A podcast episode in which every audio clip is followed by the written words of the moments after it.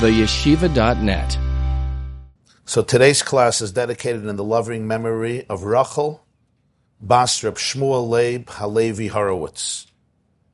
Throughout her short time in this world, she was able to inspire her husband, her children, and countless others to feel Hashem's love in their lives and to serve Hashem with deep and profound joy and simcha.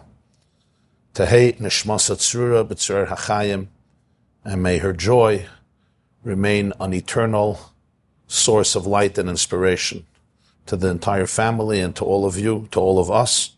Thank you very much. So there was once an insecure comedian who got up to do a uh, stand-up presentation.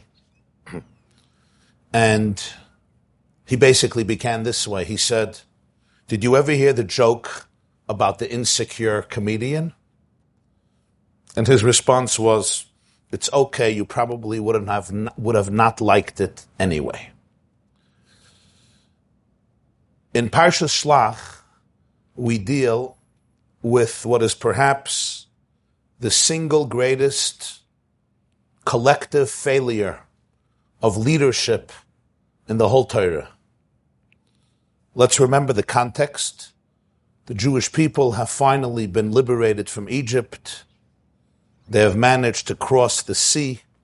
They have defeated their Egyptian foes. They're on their way to the homeland. Not without some terrible stumbling blocks and failures in the interim. There was the debacle of the golden calf, the creation of the golden calf.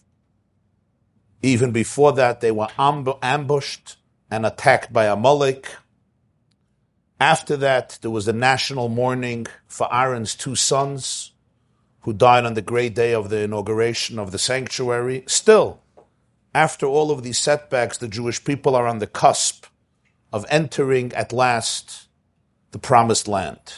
But there is one more thing to do. They have heard about this legendary country from their grandparents, who have heard about it from their grandparents who have heard about it from their grandparents. Moshe painted a vivid picture for them of this country as a land flowing with milk and honey, a place that they can call home after centuries of slavery, subjugation, and wandering. A place that will ultimately provide that feeling of home, sweet home. All that's left to do is to enter it, to conquer it, to settle it. But first, they need to gather some intelligence. What is the topography of the land? What are the people like? What are its weaknesses? What are its vulnerabilities? What is the best way to enter? Enter the spies, the scouts, the miraglim, 12 of the Jewish nation's most prestigious and prominent leaders, men of distinction, men of intelligence, men of integrity. The Torah has brief but potent words to use when it describes them. Kulam anoshim, rashei bnei Yisrael hema. The twelve men that Moshe chose were all men. And what it means they were all men is they were all, you know, you say the man, the, the man of the hour, the man of the home, they were men. They were, they were gavras. They were people of prominence, of, of, of depth, of integrity, of character, of prestige. Rashi says, Loshen Chashivus. It denotes significance, prominence, renown. And if you had a doubt about that, the Torah makes sure to say, Rosh Bnei Yisrael Hema. Each one of them was considered a head. Obviously, using that as a metaphor, each one of them was considered the head as the leader of the organism, the brain is the father, the mother, the mentor, the guide. Each of them was a brain in the sense of each of them was a guide, a mentor, a leader. They go. They come back. And it's a disaster. They start with the positive. As they return, they start off on a positive note and they tell Moshe and Aaron and the Jewish people, we came to the land to which you sent us. Indeed, it flows with milk and honey, zavas chalav advash, v'zepiria. And here we have displayed, we have brought back, back its beautiful, elegant, delicious fruits. Then comes the dreaded however, right? You know the however, what some people call but. Right? You make the call and you hear all the beautiful things, and then there is a but. You don't hang up before the but or the however. Well, they also insert a however. And the however is quite dreaded. They say, however, the people who dwell in the land, the land is beautiful. The land has amazing fruits, but the people who dwell in the land are mighty. The cities are fortified and very large and powerful. True Kalev, one of the spies, tries to divert his fellow spies from the negative conclusions, but it's too late. The people have lost heart and the spies deliver a despairing verdict. And the despairing verdict is we are not able to go up. We cannot go up against the people because they are simply stronger, more powerful than we are. Eretz. This is a land that devours its inhabitants, meaning there's no way we will survive there. If we try to dwell there, we will be obliterated. They won't be. And then they give the dramatic conclusion. And just to understand the structure, the story of the spies is recorded in two chapters of Chumash. Bamidbar Perik Yud Gimel and Perik Yud. Numbers chapter 13 and chapter 14. The conclusion, chapter 13 describes the mission and the spies coming back and their report. And that concludes chapter 13. Chapter 14 begins what happens next, what happens to the people after their report. So, how does chapter 13 begin, end? 33 psukim, the last pasuk, and you have it in your source sheets. This is their conclusion. Es hanefilim bnei anok min hanefilim. Over there in the land of Canaan, we saw Nephilim, our giants, extraordinarily great, large, mighty people. The sons of someone called Anok. Min Nephilim, they are descendants from giants. They're not only giants themselves, it's in their genes. Vanehi be'einenu kachagavim. In our eyes, we seemed like grasshoppers. V'chein hayinu be'einehim. And so we were in their eyes. So they're saying two things. We appear to ourselves as grasshoppers when we experienced ourselves in the presence of these giants. We felt like grasshoppers, and it's also how they experienced us. That's how we seem to them. We appear to them. This concludes chapter 13. What happens in chapter 14 is chaos ensues. The people lose hope. They wail, sob, and weep throughout the night. The promise of entering the Holy Land has been taken from them, it's been stolen from them. National hysteria breaks out. They feel depleted. They feel deprived. They feel gypped. They feel that they have no future. And indeed, they don't enter the land. As the story continues throughout chapter 14, only their children, the next generation, will enter the promised land together with the leader Yehoshua ben Nun. Joshua was one of the spies. For the generation led by the spies, they indeed remain in the desert. This is just the context of the story. Now, I don't know if there's anyone in Jewish history who hasn't had a take on this story of the spies.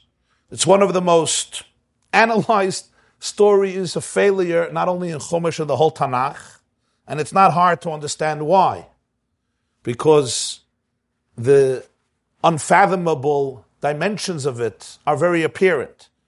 How could such distinguished leaders, chosen by none other than Moshe Rabbeinu himself, the loyal shepherd of the Jewish people, who knew his people, and certainly knew the leaders who he has chosen to take care of the people.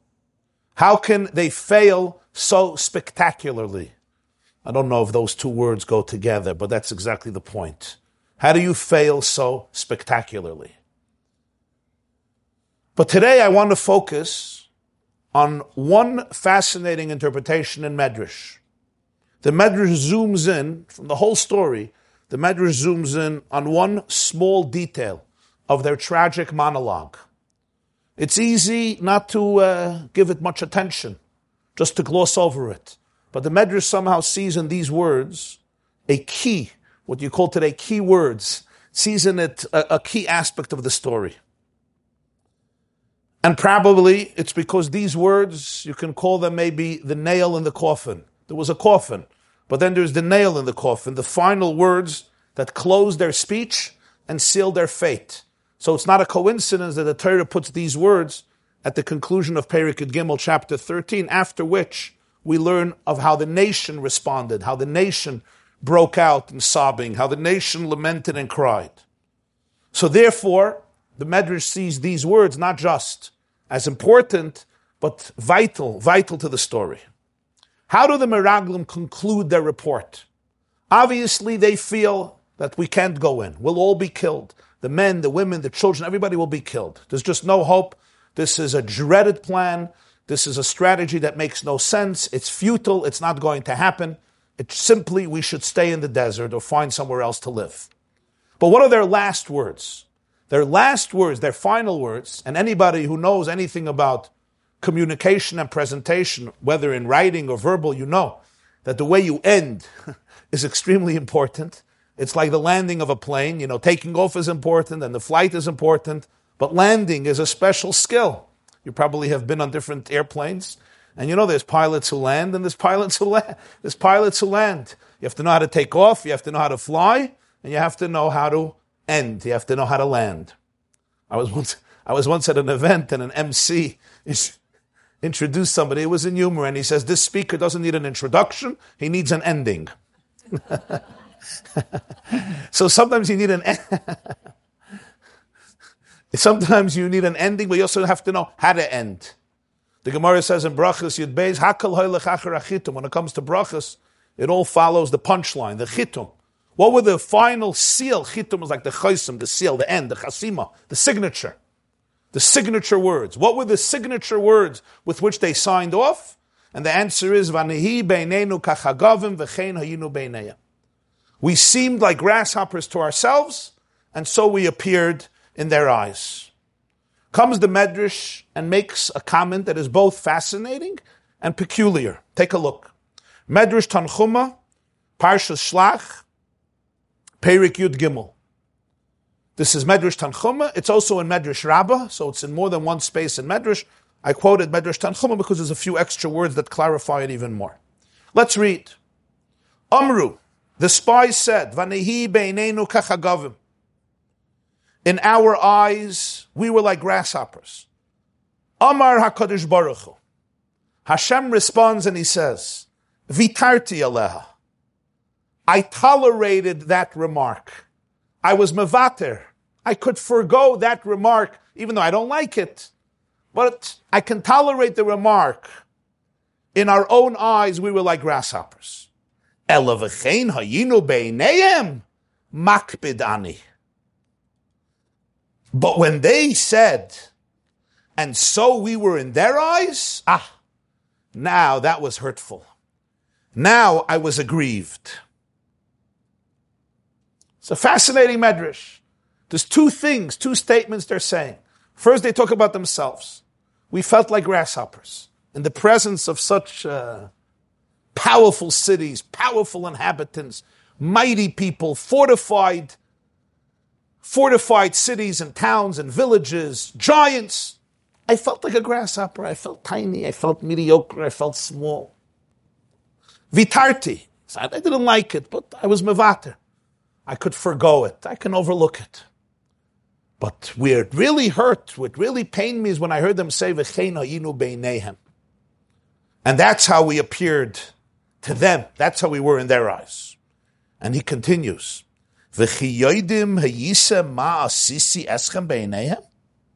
Did you actually know how they looked at you?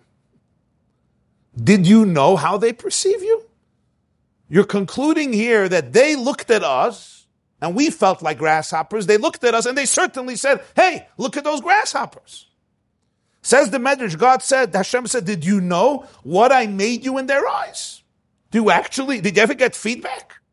Did you ever hear from them how they saw you?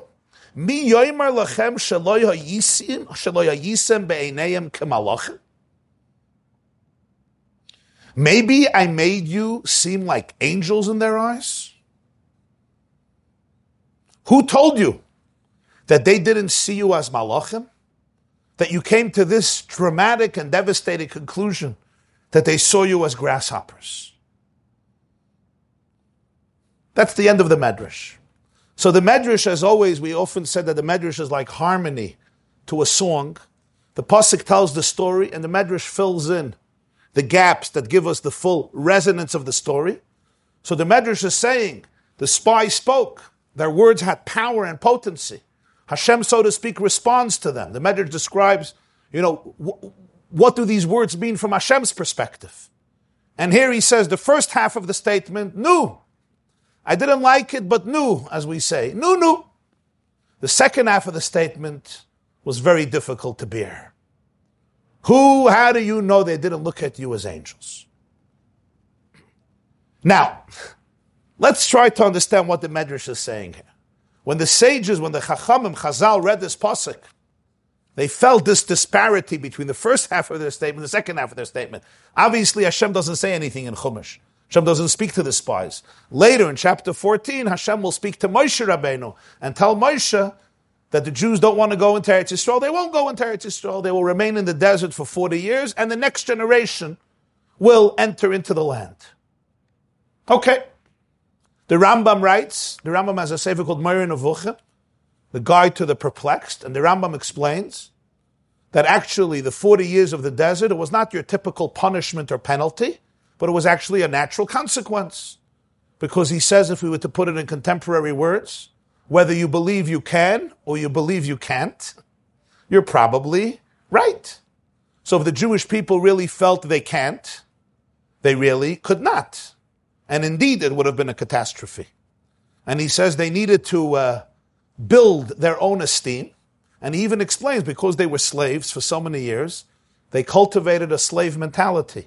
And they didn't feel the dignity that they can really deal with the challenge. And he says they're children who grew up in a desert and the Rambam says when you live outdoors, you know, you have these outdoor camps, it's very good for teenagers.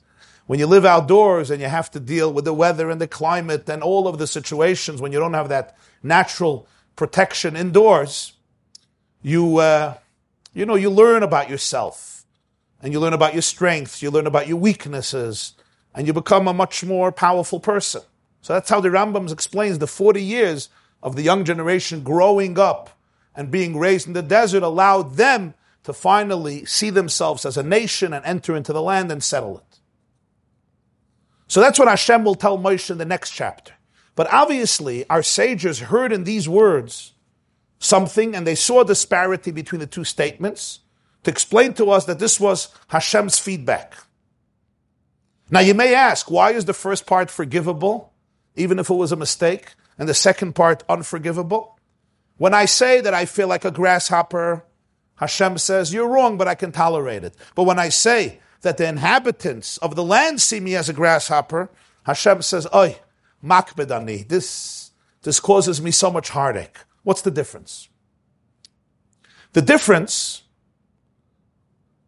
is so important to life and so vital to life.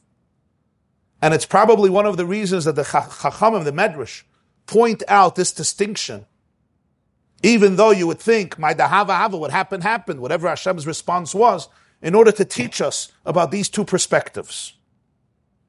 It's obviously not good to consider yourself a grasshopper, a chagav. Not a good thing. But Hashem says, vitarti, I was mavater. Why?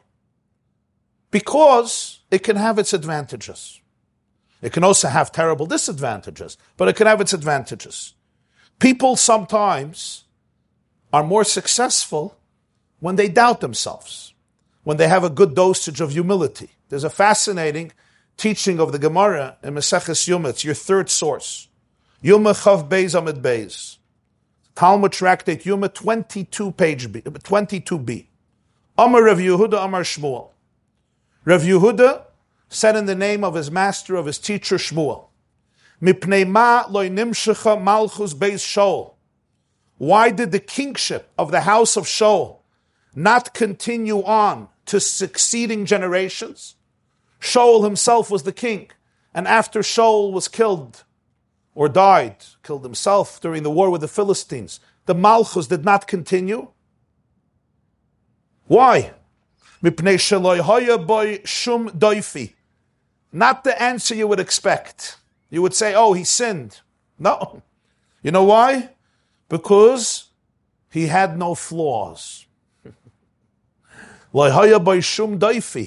he had no blemish. His ancestry was unblemished. He came from impeccable lineage. The Amar Reb Yochanan Mishum Reb Shimon ben Yehoitzadak. Reb Yochanan said in the name of Reb Shimon, the son of Yehoitzadak, Ein ma'amidin parnas alat tzibur, elim kein kupa shal shrotzim tluya loy me'achayrav. She'im tazuach daite yalav oimrim loy, chazor la'achayrecha. Quite intense words. You appoint a leader over the community, a parnas on the tzibur, only, you'll forgive me, I'm translating, if he has a box full of creeping insects or creeping rodents hanging behind him. What we call in English today, he has skeletons in the closet. Why? Why? that would seem strange. So Rabbi Yechon explains, Shim tazuach daiti alav so that if he becomes arrogant, if he becomes haughty, we say to him, just look behind your back. Look what's hanging down your back. A kuper shel In other words, it helps for humility, for perspective. Rashi says, shum daifi. Shaul had no, uh, no blemish, no flaw. Mishpacha. Nothing in his family and ancestry was anything but impeccable. So the kings who would come from his descendants would become arrogant. They would become haughty. They would feel superior to all of the Jewish people. And that's very dangerous for a king. Because power corrupts, absolute power corrupts absolutely, a king in the ancient world had such profound power. Without a profound uh, counterbalance, dosage of humility, of perspective, of integrity, this king could be dangerous. Aval David, ooh, Meirus Hamayavia Asa. David, the ancestry was not impeccable. When somebody didn't like what David HaMelech said, he would say, Are you Jewish? Who's the Baba? Ah, Rus. I saw the Moabites can't come into the Jewish people. In fact, the Gemara, the Mishnah, the Gemara says in Yavamas 76 that Doeg, Shaul's great advisor, told Shaul, You want to know if David is worthy of kingship? Why don't you find out first if he's worthy of even marrying a Jewish woman because he comes from the Moabites, from Rus? What did this do?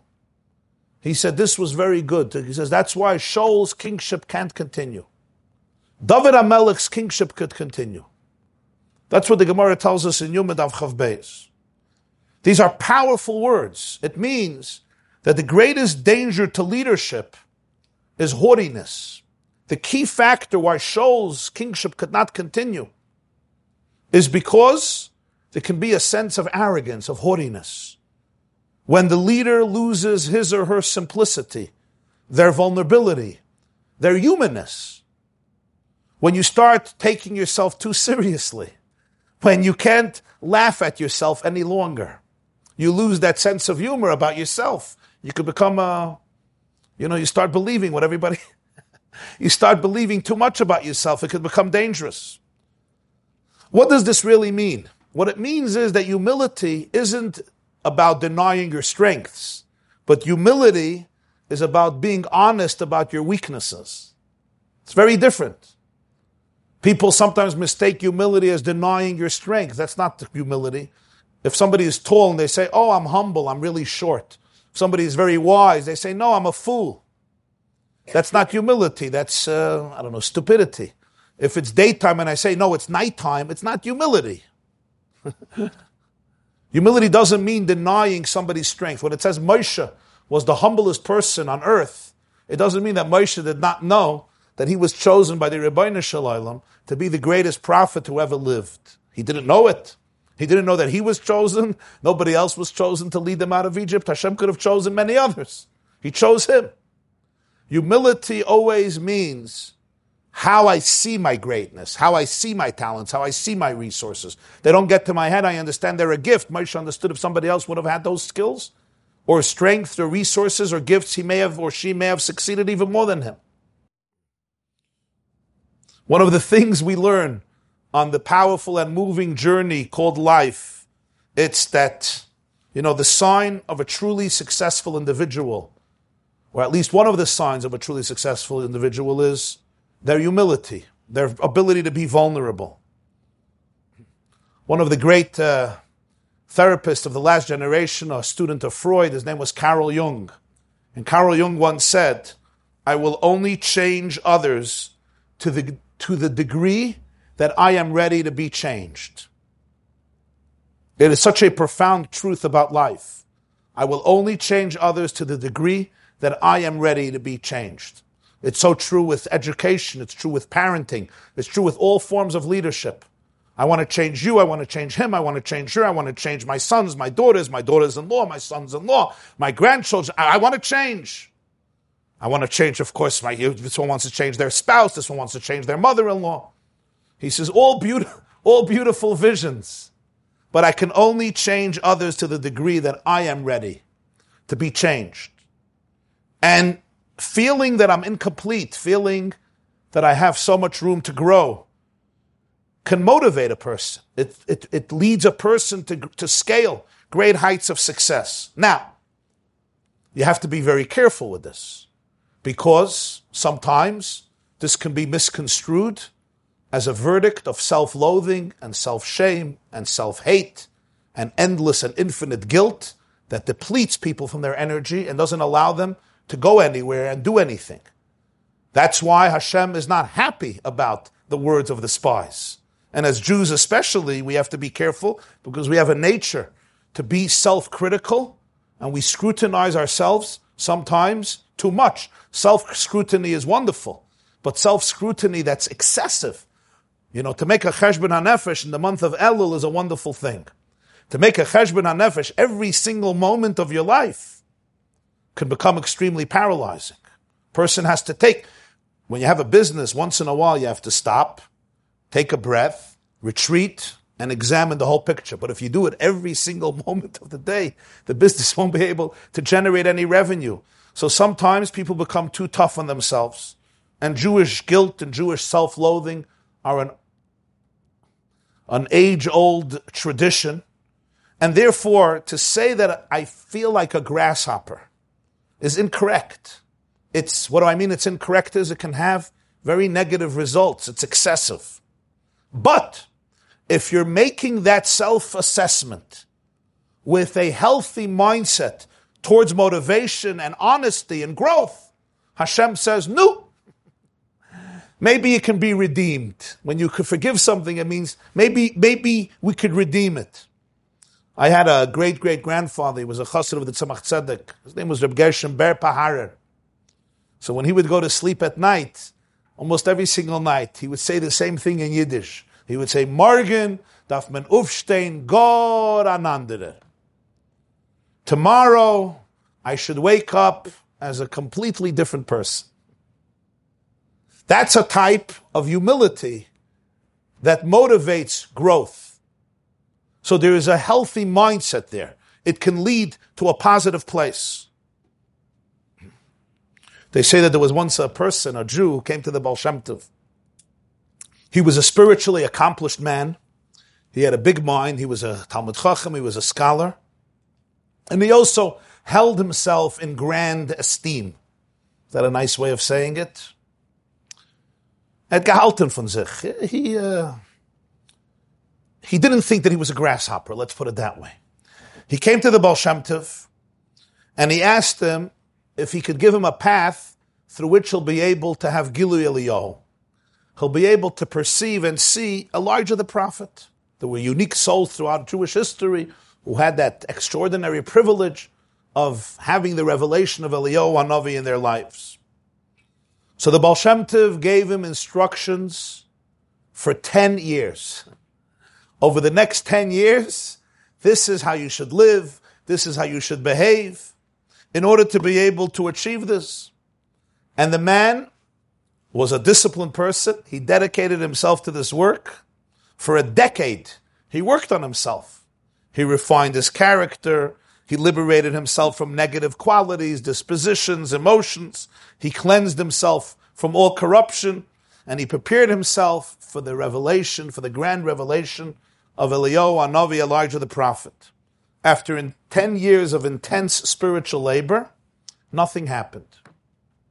Eliyahu Anavi Yitzchak Elijah did not appear at his front door. The man was devastated. You know, 10 years, 10 years of avodah, 10 years of work. He returns to the Baal Shem Tov, broken, shattered, in pieces. Sobbing, he tells the Baal Shem Tov, Rebbe, 10 years down the drain. Abgepatet, 10 year, 10 years of my life squandered. I've worked in vain. Hevel havolim, all was futile, all was vanity. I spent my days in prayer and in study and in meditation and in fasting and introspection. I accomplished nothing. It was all a hevel vilarik, garnished with garnished. As your grandmother would say, bupkas. Efes, zero, no. And the Baal looked at him and says, I disagree. You accomplished a lot. He said, What did I accomplish? What did I accomplish? He says, You have accomplished over the last 10 years the most difficult task of all. You have become a humble human being. It gave him perspective. Sometimes that can be deeper than Giluy Eliyahu. because Giluy Eliyahu is, I'm giving my own interpretation. Now, Giluy Eliyahu is, Balshana didn't say this. Giluy Eliyahu is, Eliyahu reveals himself. It's amazing. Humility allows you to reveal yourself to yourself. And the revelation of your own self, of Yechidish Benefesh, of the core of your neshama, could even be sometimes deeper. So, when the Meraglim come and say, Vanihi be'inenu kachagov, I feel small. I feel like a grasshopper in the presence of such power, of such greatness. It's not good. But Hashem says it can be salvageable. I can tolerate it. I can deal with it. You know what? If it motivates me not to stop working, not to stop climbing, not to stop working on myself, shine. Sometimes, if the means bring to positive ends, okay, we can salvage this statement, this sentiment, this feeling. But then comes the second half of the statement. V'chein hayinu. And so we were in their eyes. When my self perception causes me to engage in mind reading, now I'm busy reading your mind. I know exactly how you see me. Now I'm projecting my assumptions onto others. Now I have entered disastrous territory. Why? Because while my own image of myself can sometimes be a bit excessive in humility, some people are excessive in arrogance and some people are excessive in humility. Again, it can have a meaningful outcome. You have to be careful. That's why God doesn't just say, Oh, I love when you feel like a grasshopper. No, you have to be careful. Because again, fake humility, dramatic humility, excessive humility can be extremely destructive for a person's life. But if the result is, I don't go into a depression, the result is, I continue to climb, as the Russians say, pajalista, zol But when I begin imagining that everyone around me thinks that I'm a grasshopper, I'm an impostor, I'm a horrible person, I'm despicable, I'm unworthy, I'm a charlatan, I'm a liar, I'm a thug, I'm a schmata, I'm worthless, I'm valueless, I'm inconsequential. And I know it for sure. I see it. I see. I feel it. I hear the, I, I even, I almost hear the conversations. I hear right before I came in. I, I feel it all over the place. Now I'm a mind reader. I'm a soul reader. Now I have Ruach HaKodesh. I have Nevuah. Now I become completely paralyzed by inaction when I'm convinced that everybody sees me as a nobody. It's a recipe for disaster on every level physical, visceral, emotional, psychological, spiritual, in my individual life. And if I'm a leader, if I'm a father, if I'm a mother, if I'm a teacher, if I'm a leader, and everyone is a leader in their own in their own corner, everyone is a leader. There's nobody in the world who's not a leader. Everyone is a leader. It could be to my own family, it could be to my own corner, my own orbit. It's a disaster not just in my life, but also in the life of the people around me. Because if you have an exaggerated, modest appraisal of yourself, okay, so we can work on it. It's one thing. If I keep my ego in check a little too much, so I'm always striving for more, I want to remain grounded, I want to remain vulnerable, I want to remain humane. Again, there can be very powerful advantages to that. I want to remain a team player. I don't want to, I don't want to get out of whack. Fine. So, you know, it's probably better than the other extreme when I have a narcissistic, inflated, haughty ego and I I can't deal with criticism. I can't deal with anybody having a different opinion. I can't deal with seeing another perspective. It's a beautiful expression in Jewish philosophy. Cherish critique because it will it will uh, embolden you to reach great heights. Now we have to understand what critique means. Critique doesn't mean just plain criticism. We shouldn't give people criticism. We're talking about feedback that allows a person to hear truth and grows. But when the worm of doubt has so infected my psyche that basically I see it now reflected in everybody. I see it in everybody's eyes, in everybody's faces. I feel it in everybody's heart, in everybody's attitudes, in everybody's dispositions. I'm constantly looking over my shoulder, consciously or unconsciously, deliberately or non deliberately, with reflection or instinctively.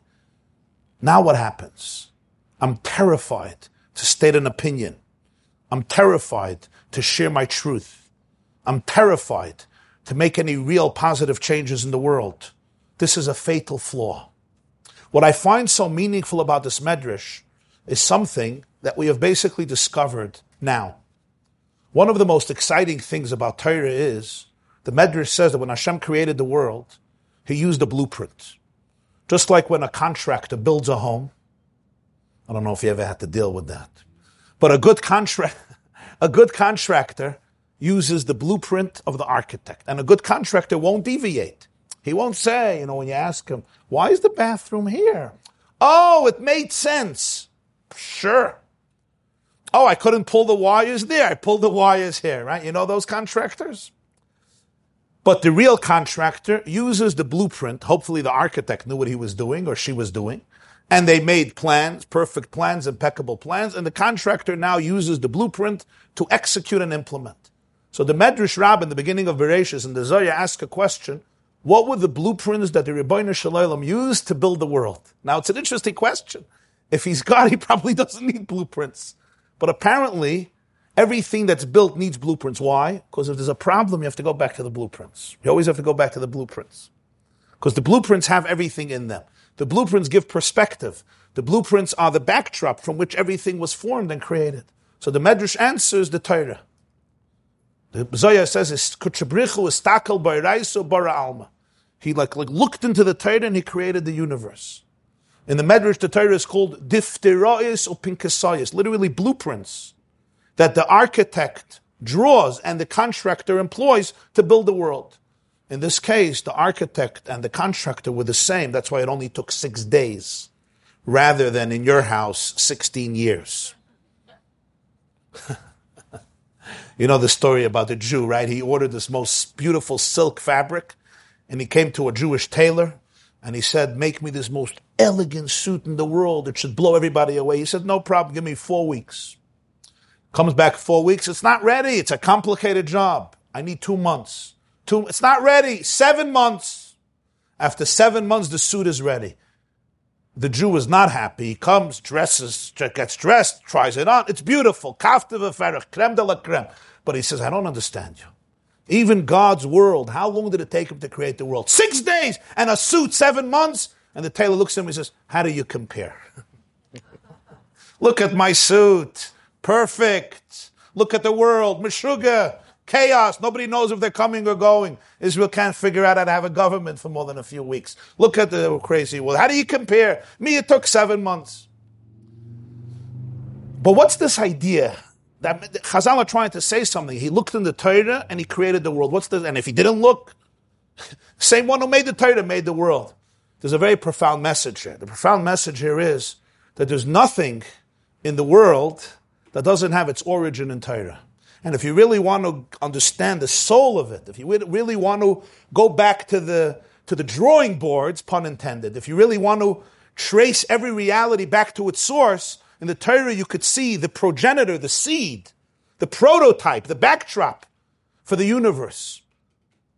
And you could see it from a holistic perspective, just like in a blueprint, you see it from a holistic perspective. I can't see the whole universe in one shot. I don't have the bird's eye view.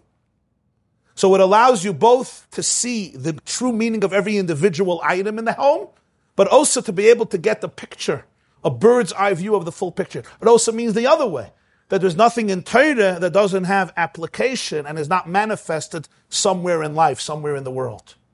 And that's one of the very profound truths when a person learns Torah, especially when you delve in to the neshama, to the depth, to the pnimius, to the core of Torah. One of the things, and here is a classic, I'm saying this because here's a classic example for this. Today there's a word that goes around a lot, but it's often misused. It's called trauma. We've all heard the word. I don't know if a few years ago anybody even knew what it means. Just like PTSD was coined in our own generation as a result of the soldiers coming back from Vietnam, trauma is a recently common term, certainly in the vocabulary of the masses. But sometimes it's misused actually in very inappropriate ways. Somebody says, I'm traumatized because the taxi did not come. I'm traumatized because I'm late to the bar mitzvah, I'm late to the wedding.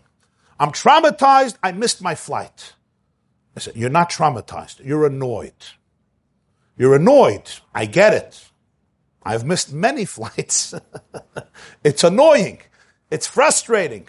I didn't only miss flights, flights get delayed, flights get canceled.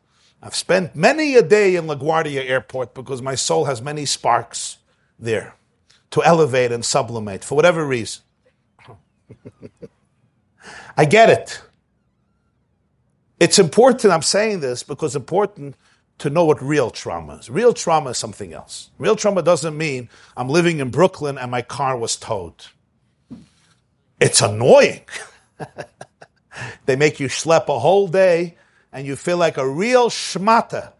But with all due respect to people who have endured that, and I'm one of them, I've learned my lesson. I live in Monsey. it's one of the lessons I learned. Uh, I remember the day I moved there. I grew up in Brooklyn. You know, there's no parking anywhere. So two days after I moved there, my wife called me and she said, "You go to a supermarket and there's parking." It was like, wow, a chiddush. With all due respect to all of those, all of us Brooklynites who have gotten ticket after ticket after ticket, and I once met a fellow of my, a friend of mine, and I saw him park at an event in Brooklyn. It was a chasana, and he parked at the fire hydrant. I said, What are you doing? You're going to get a ticket. He says, Yeah, it's part of the budget. For me, for me, paying $175 is worth the menuchas hanefesh that I don't have to circle 40 minutes. People, yeah, you pay a lawyer much more money for 45 minutes, right? You pay him $600. My, you pay your therapist sometimes more. Says, my serenity is worth the money for the ticket. I need a place to park. That's it. I hear you. You know, you start thinking, when you live in Brooklyn, you start thinking certain ways. Or you join Hatzalah, that's another option. However, all of these things can be annoying and frustrating. The cleaning lady didn't show up. Yes, very annoying, aggravating, sometimes painfully aggravating because you're making a Sheva brachas tonight. And tomorrow night, you have another event that you're making. Fine. But it shouldn't be confused with what trauma is. Maybe we need a different word. Because what trauma really is, trauma is murder. Trauma is spiritual murder. The Pasuk says in Parshas Ki Seitzei that when somebody abducts a woman and violates her, the Torah says, Kasheyakum ish are'eu uritzachai nefesh kein hadavar When you take a person and you murder them, the Torah says, the Torah makes this comparison, not me. The only place the Torah compares something to murder was when somebody took a woman, the woman was married, and he abducted her, and he violated her, the Torah compares it to murder. He didn't murder the woman. Torah somehow compares it to murder. This means murder happens on different levels. There's Khalila physical murder, there's another type of murder. Murder is when I steal somebody's eye, when I steal your soul, I steal your identity. We know today that children, especially children who have been through certain experiences of physical, sexual abuse, I'm talking about real, real experiences of abuse. When I say real, we don't know exactly what real means because there can be so many different responses in a person's psyche based on how their family, for example, if somebody has been really hurt by their father in, in terrible, terrible ways, but they had a mother that they can speak to, and they received a lot of love and a lot of comfort. So, as Bessel van der Kolk says, real trauma is about the isolation of it. It didn't just happen. I'm alone and it reaffirms my aloneness in the world. It reaffirms that I have nobody in the world. And if I have nobody in the world, I don't want to blame my father, so I blame myself. I must be such a despicable person. I must be such a despicable person. And that's why I feel so horrible about myself. And that's why I'm so self conscious. And that's why I can't trust myself. And that's why I'm so queasy. And that's why I'm so weird. Nobody helped the child. You couldn't. It was pre-verbal. Nobody helped the child identify where the real source of their inadequacy is coming. It's not because you are bad. It's because somebody murdered you. Somebody literally did something and it stole your identity from you and you don't exist anymore. And it's one of the most tragic experiences because people who don't know about this really don't know about this. They sometimes mock from this language. You know, I get some feedback on my classes. Oh, you with your traumas. You have trauma, so you're busy talking about trauma. So if somebody taka doesn't know about this, I always say, Tavay alei bracha, you know, Baruch Hashem. You should never know about this. But somebody who knows about this knows, you know, that there was a young man who once told me, he was molested for many years as a youngster. And he told me that you have to understand, this is years ago, he told me that if somebody would have sh- t- taken a gun and murdered me, I would have been murdered once. Today I'm murdered every single day. For me to get out of bed in the morning takes so much courage. I have to literally fight every neuron in my brain to tell myself there's a reason I can get out of bed. Now, other people don't understand what happened. What happened? What happened? Because different people react in different ways. Some people have had support. Some people didn't have to be lonely. Some people have different dispositions. But sometimes what happens is a person's identity is stolen from them and you're a four year old kid, you're a six year old child, you didn't even develop. Never mind if you're a three year old, and even if you're an 11 year old. There's also situations that the brain shuts down the memory. The brain, it's too painful to look at. So my brain says it never happened because the brain is trying to protect me. Our brains are amazing. So the entire memory is only on a subconscious level. Consciously, I don't know about it. So now I'm feeling Forgive me, I'm feeling creepy, I'm feeling weird, I'm feeling strange. I don't know the truth. That somebody did something to me that stole my eye. So what do I say? Ich bin der. I'm a really, really weird, weird person, and I start believing it. And then if I believe it, of course, everybody believes it because everybody sees the truth. So now what happens? I'm not just a grasshopper. Everybody knows that I'm a grasshopper. I can't ask anybody for a favor. Me? Me? Dirty, creepy, filthy, weird, abnormal, meshugana self? I should ask you for a favor? I'm not allowed to even have an opinion. I have to become an eternal people's pleaser. You know what a people's pleaser is? I always, you know what a people's pleaser is? I always have to make sure that I don't toe, I don't step out of the line. I always toe the line because I could never stand out because if I stand out, what might happen? Somebody might say, hey, who's that? They may notice me. And if they notice the real me, oh my God, that's the tragedy of the century because that I is the most disgusting thing that ever lived. All I can afford is to show up to life with an external me, with a bubble, with a facade. You ever went to a wax museum? You ever saw Winston Churchill, Roosevelt in the wax museums? I had a teacher. He was somewhat of an absent-minded professor. And in those days, he would smoke a lot. And he once went into the to the wax museum in London. What is it called? Madame. Uh, yeah, incredible place. Winston Churchill was holding a cigar. Right? He was mama. She was in his own world. So he goes over to Churchill and he asks him for a match to light the cigarette. Right? So the wax museums they're amazing. And sometimes, what if a person becomes that wax, that person of wax? I have this whole image like a stuffed doll. I'm stuffed up. I look real. I know what to do because I learned from society what to do, but internally I'm not present. I disassociated from myself. Can you understand the depth of the tragedy that this person is dealing with? And then they're expected to have relationships, to show up in relationships, and the person may not even know what they're dealing with. And that's what the Medrash is teaching us here. V'chein hayinu beinayim is, I look around, I walk around the world, and I'm constantly imagining, I feel it, I feel it in my bones, what you think about me. And it's terrible. It's not just I have this extra humility, I'm introspective, I'm like, okay, so you, you have an extra dosage of Jewish guilt, we have to deal with it. well, need emancipation. Mela. And if you're, and if you're a talented person, it's nishkeferlich to have a little extra humility. Doesn't hurt, doesn't always kill. Sometimes it's a big blessing. David HaMelech's humility is what saved him and Malchus Beis David. We say David Melech Yisrael Chai V'Kayim. I spoke Shvuas when Nasan Anavi confronted David about what he did with Bathsheba. David said two words, Chatosi Lashem, I have sinned. When Shmuel was confronted by Shmuel, when Shaul was confronted by Shmuel Anavi, Shaul said, I really did the right thing. He didn't have that vulnerability that David HaMelech had in life. So that's one aspect. But the chaina yinub. Hashem says this hurts.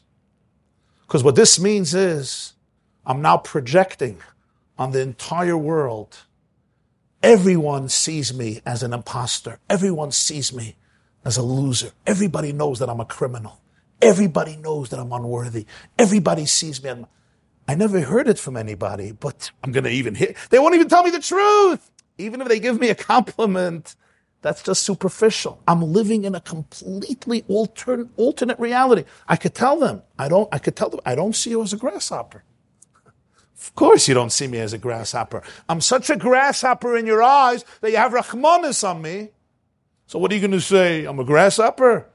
So you understand, the compliments are also uh, distorted. The feedback is distorted. Why? Because the tools through which I perceive reality are not tools that are coming from my authentic, beautiful self. They're tools of trauma. And the tools that you use in order to define reality will define reality. If I'm listening to you from a place of trauma, your compliments will also become a source of trauma. It's a very, very profound truth that the Medrash is saying here, what this condition of a chen hayinu be'enayim is. And how does that affect me? It affects me in the sense I could never take a risk. I could never show up fully. I could never be different. I could never be really truthful. It shows up in a billion ways that undermines everything. Most importantly, it shows up in my internal self. There's no core. There's absolutely no core. I don't show up to life with a core. And that, I would say, is what murder is. What is murder? Murder is there's no person. I killed a person. The neshama is, lives. But down here, the neshama is not in the guf anymore. What's spiritual murder? What's emotional murder? There's no person anymore. They could still function. They can speak. They can even be talented. They could even be making a lot of money. But it's all tarnished. It's all contaminated by that lack of an inner core. Sometimes it's the other way around. They become more talented, more ambitious, more successful. Somebody once told me, I say, why do you spend 18 hours a day in the office? Why don't you come home at night? He says, I have to prove to everybody in my office that they need me. I have to prove to everybody that they need me. I'm going to get the validation I need. Of course, I need to get the validation I need. It's the only thing that will tell me that I mean something. I don't mean anything else. If you don't validate me, we don't know what exists. What else exists?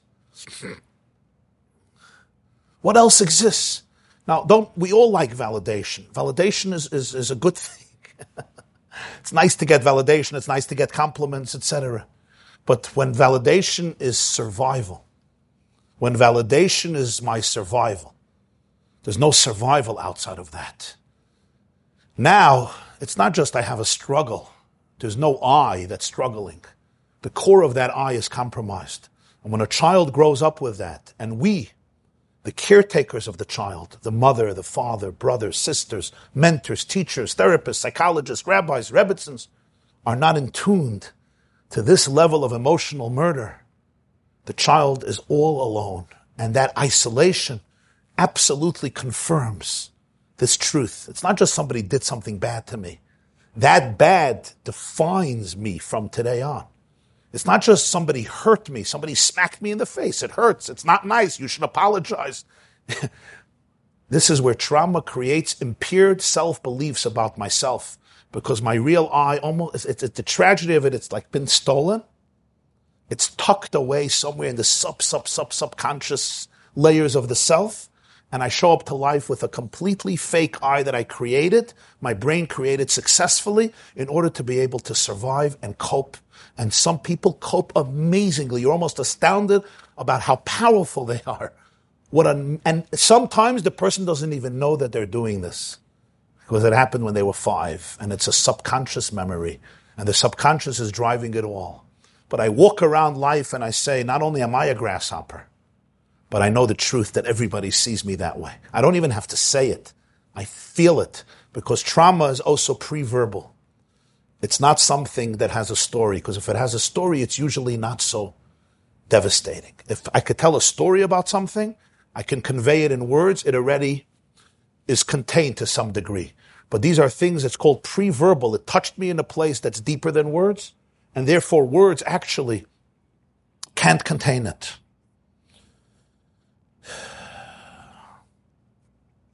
Now look at Hashem's continuation. Look at Hashem's next words. And here is, you know, I know I painted now a, dis, a dismal picture, so the Medrash continues. The Medrash continues, Mi yoimer lechem shaloi hayisem beineim kamalachim. Mi yoimer lechem shaloi heyisem beineim kamalachim. I find these words not just to be beautiful, but also incredibly moving and profound. Hashem is now trying to shift their paradigm. He doesn't even say how they looked at you. He's saying, Hashem could say they looked at you as angels. He doesn't say that because the person can't hear those words.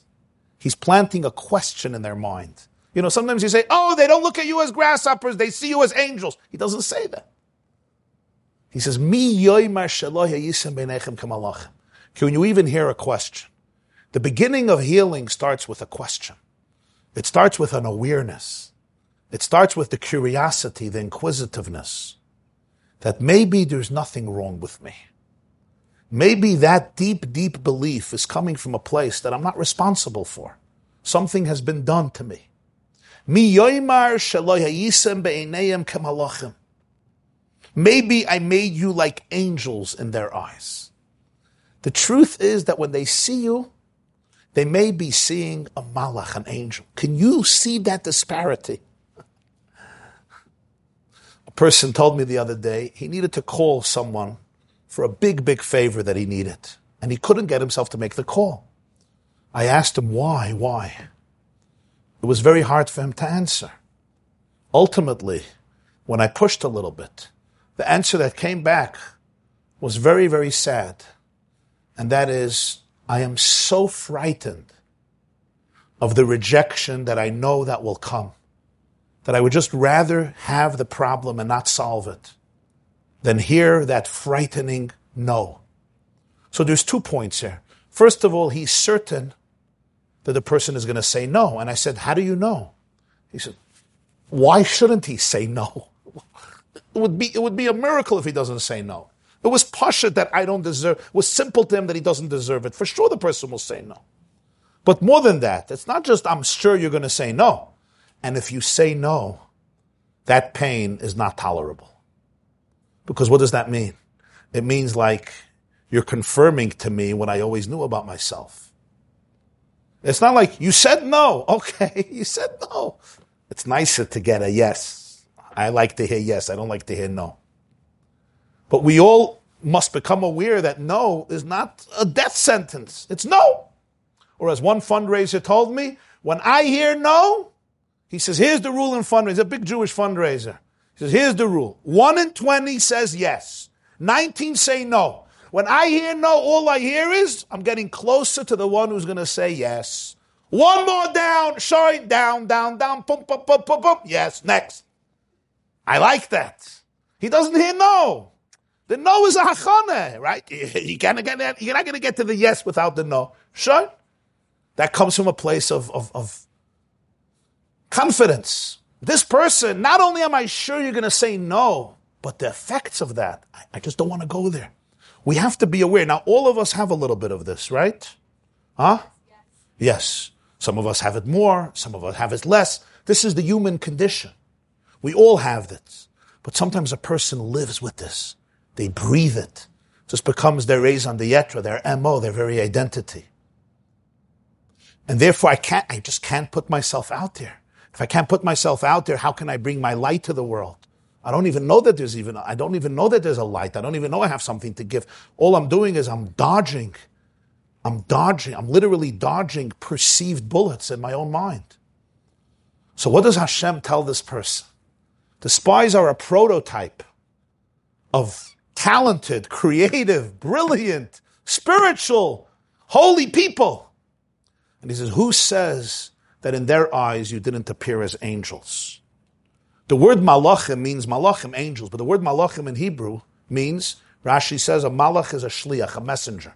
Vayishlach Yaakov malachim. So Rashi says malachim mamish, because usually malachim means you send a malach as an angel, a messenger, an ambassador. Hashem is not just saying who says they don't see you as angels. I want you to be able to begin to shift perspective. I created you. I know you.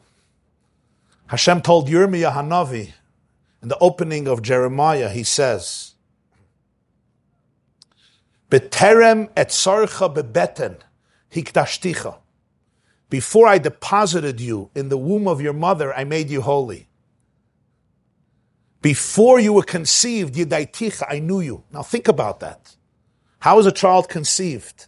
You have the half a cell that comes from the seed, the half a cell that comes from the egg. The two merge. It creates a single cell. Doctor, am I right? Okay. I don't want to fail on my uh, biology tests. the end of the year. Some finals. That one cell is now replicated and ultimately 70 trillion, 80 trillion cells. You have an organism. Incredible.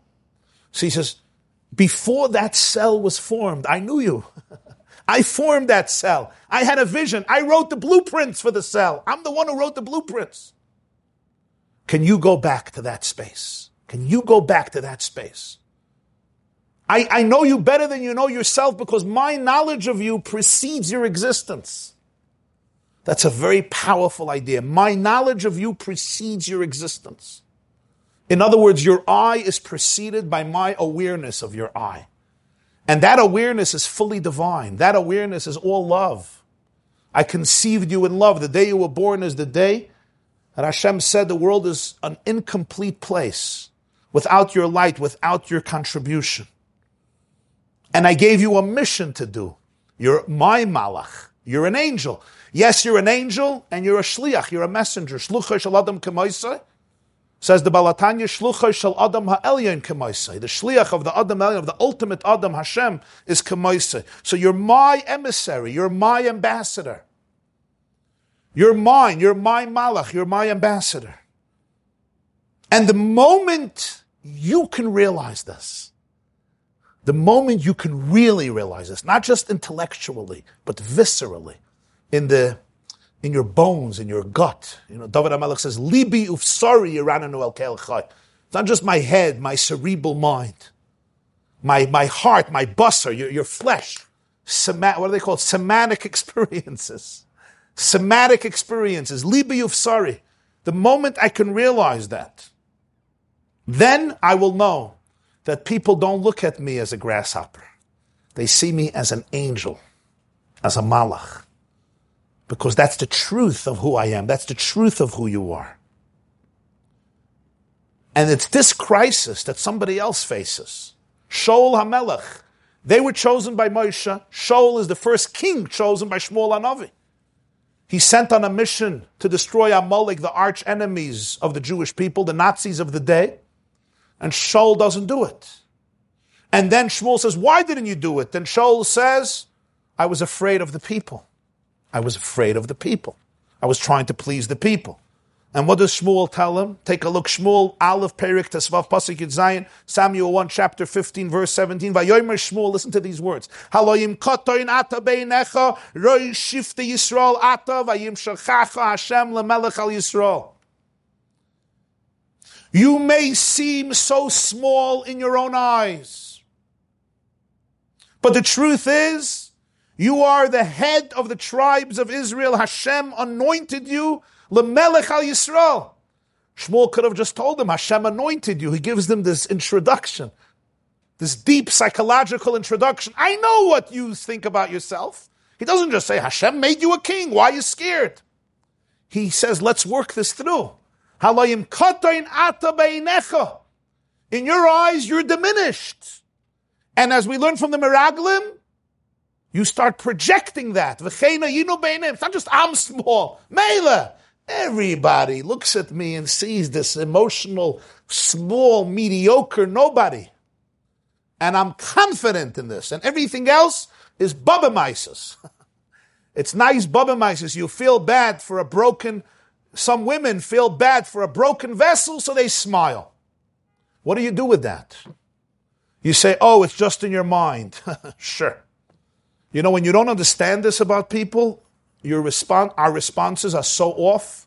It's like it's just in your mind. It's exactly what he had to hear. It's like when I, sometimes I hear somebody tell somebody, you shouldn't think like this. Really? You think I wake up every morning trying to think that I'm the loser of the century? You really think I wake up and I'm like, Modeh Ani? Okay, God, help me realize that I'm the biggest loser who ever existed. Please help me. Thank you. Don't think like this. I'm not trying to think like this. I'm not trying to be anxious. I'm not trying to be depressed. I'm not trying to be stressed.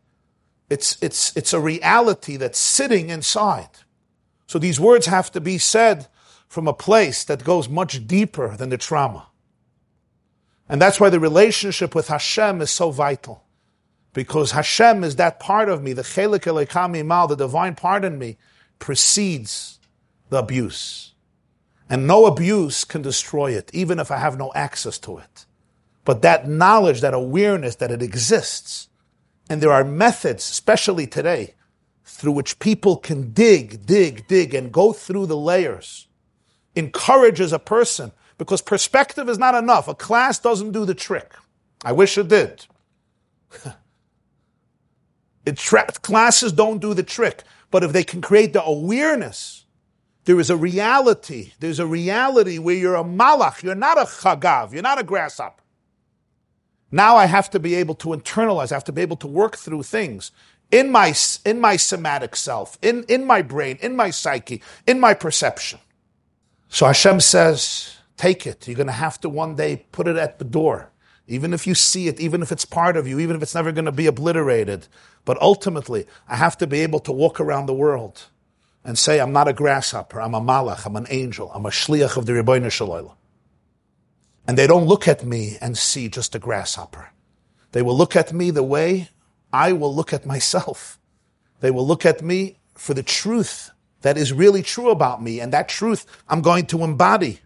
I'm going to, I'm going to fulfill. And this, according to the Medrash, is what happened to that generation. That generation of slaves that left Egypt. And I'm going to use contemporary language for it because it, it's so, it shows you how this is a blueprint literally for 2022 for so many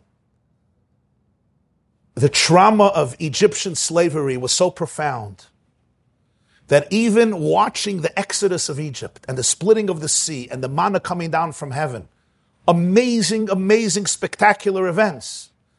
And it's not, people say the Miraglim didn't believe. That's a foolish interpretation. Of course they believed. First of all, you didn't have to believe. You saw it. If you asked the spies, what did you eat for breakfast? Omelette and cheese? You went to hotel? They ate the man. Where did the man come from? You bought it in the store. It was an evergreen. Where was it? Rockland kosher? Oh, it comes from heaven. Really? And how do you get through the Yam Suf? Oh, the water split. And how do you get out of Egypt? Oh, there were 10 plagues. Right? They say one of the prime ministers of Israel said to live in the middle, to, if you live in the Middle East and you don't believe in miracles, you're not a realist. You're not a realist. They didn't have to have belief. They had to look what they ate for breakfast. Nothing was alpiteva. The point is, they had a munah, but in a very deep, visceral place. In a visceral place, there was a fear that was unresolved. A very deep fear, and that came out in those last words. V'chein hayinu be'enehem. We know the real truth about ourselves, and everybody knows it. And therefore, even though they received the Torah, they defeated Amalek, but the path to liberation is a deep one. It's a profound one. It's an intricate one. They have left Egypt, but Egypt has not left them. You got that? Yeah. And the Torah tells this to us not to deprive us from energy, on the contrary, to make us aware of two things. First of all, how deep somebody can struggle. And number two, that despite the struggle that somebody has, liberation is always your destination because it's at your core. If you ask what is the truth, how did the world look at them? How did the people in Canaan look at them? Well, we're privy to that because 40 years later, Yehoshua sent two spies, Pinchas and Kalev, and they came to Yericho, to Jericho, and they stayed by Rachav. And Rachel told them exactly how everybody looked at them. That's the Haftarah of Parsha Shlach. It happens 40 years later. It's the last source, Yehoshua Perik Beis Pasuk Tes. We have to wait till the book of Yehoshua, chapter 2. And what does Yeshua say? She, Rachav, told the men, the spies, Yadati ki Hashem lechem esaretz v'chinofle maschem aleinu v'china namayukol yosh v'yaretz mipnechem. Ki shamanu es asher hoivish adinoy es meyamsof mipnechem b'tzeischem mitzrayim v'asher esisum l'shnei malchi amayri asher bevin ayadin l'sichen oloig asher acharamtem oisam v'nishma v'yimas l'vavenu v'loi kamo idruach ish mipneichem ki adino yaleichem hu Elohim b'shamayim imal v'loretz mitochas. Those are the words of Rachav to these two spies. One of them who was one of the spies 40 years earlier, Kalev. And she says, we have heard everything that happened when you left Egypt. We have heard what you did. And our hearts melted. And nobody has ruach, nobody has uh, oomph, spirit to stand up against you. We have learned that your God is the true God, not only in heaven, but also in earth below. Rachav's famous words, That was a true depiction of what they thought about these grasshoppers. My whole life I'm walking around, and in my own experience, everybody just sees a grasshopper. And Hashem says, just ask the question. You think I made a mistake when I conceived you? Do You think I made a mistake when I created you? Never allow a perpetrator from within or from without to give the final verdict of who you are, to give the final psak din of your identity. Always remember the truth. You're not a grasshopper. You're an angel. Have a wonderful week. This class is brought to you by the yeshiva.net. Please help us continue the classes. Make even a small contribution at www.theyeshiva.net slash donate.